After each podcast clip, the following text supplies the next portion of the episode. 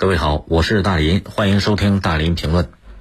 零距离节目报道，为了方便乘车的市民方便，南京地铁在不少车站里边都设立了公共厕所，供乘客们使用。可是呢，最近有市民反映，说是南京地铁一号线有几个地铁站里边的公共厕所设置的让人很尴尬。尴尬在哪儿呢？你上个厕所很容易就走光了。比如南京地铁一号线南京郊苑车站，这个车站呢，它是一处地面上的车站，公共厕所就设立在一层站厅里边。在记者采访的过程当中，有不少乘客在质疑男厕所的大门、小便器他们的位置设置不合理。呃，男士上个厕所很容易就走光了。记者在现场也看到，你像那个男女厕所啊，大门外边都设置了公共洗手盆你大家上厕所出来之后呢，得洗手啊，到同一处洗手盆去洗手。但是呢，洗手盆设置的位置离那个男厕所的大门很近，而且男厕所的大门那门帘也是透明的，在外边很容易就能看到。靠墙一侧依次设置的多个小便器，所以很多女乘客啊也觉得挺辣眼睛，啊挺别扭的。而南京郊苑地铁站里边的工作人员说了，这个情况啊，就男厕所走光暴露乘客隐私这个事儿呢，他们也接到了不少投诉，目前也向地铁总公司进行了反馈，但是具体的整改措施现在还没有确定。那是不是只有这一个地铁站里边的公厕设置是这样呢？其他地铁站里边有没有存在诸如此类的情况？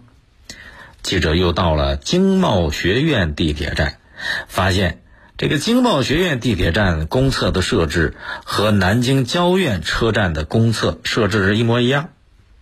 地铁工作人员说了，说这个他的确这个设计啊是有缺陷的，但是怎么弄呢？他们也没办法。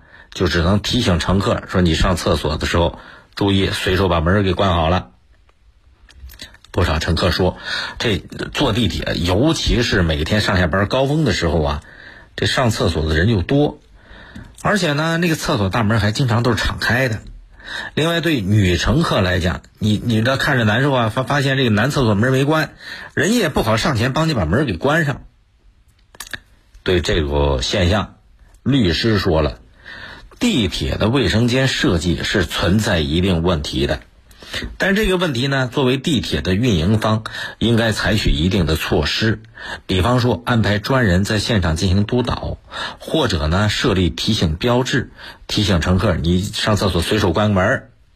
如果地铁没有尽到管理的义务，造成了乘客隐私泄露，地铁方面要承担一定的法律责任。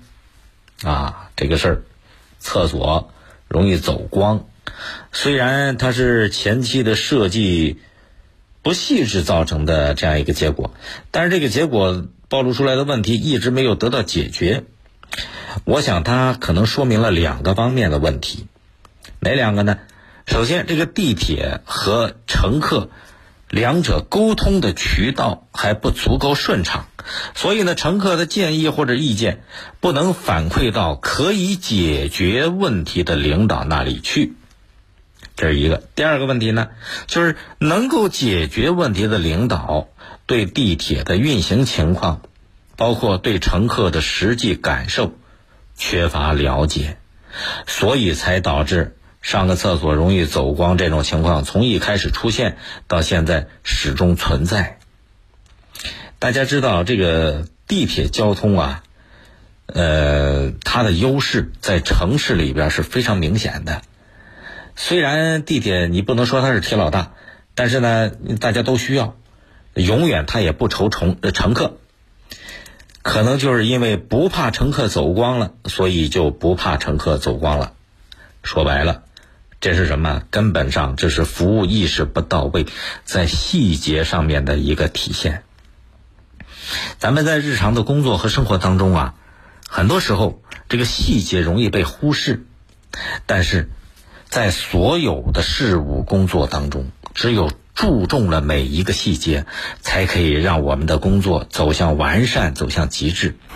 你说，甭管是一个人还是一个单位，他的严谨和敬业精神，很多时候就是通过小细节折射出来的。什么叫细节？细节就是那些看起来很平凡、很简单、很普通，可是它又比较重要的事儿。这些小事情，折射的就是大责任。甭管是大事儿、小事儿，你要想把它做得完美，那就得投入百分之百的责任感。所以，很大程度上，细节它是一种精神，一种在生活和工作当中实实在在尽心敬业的精神呐。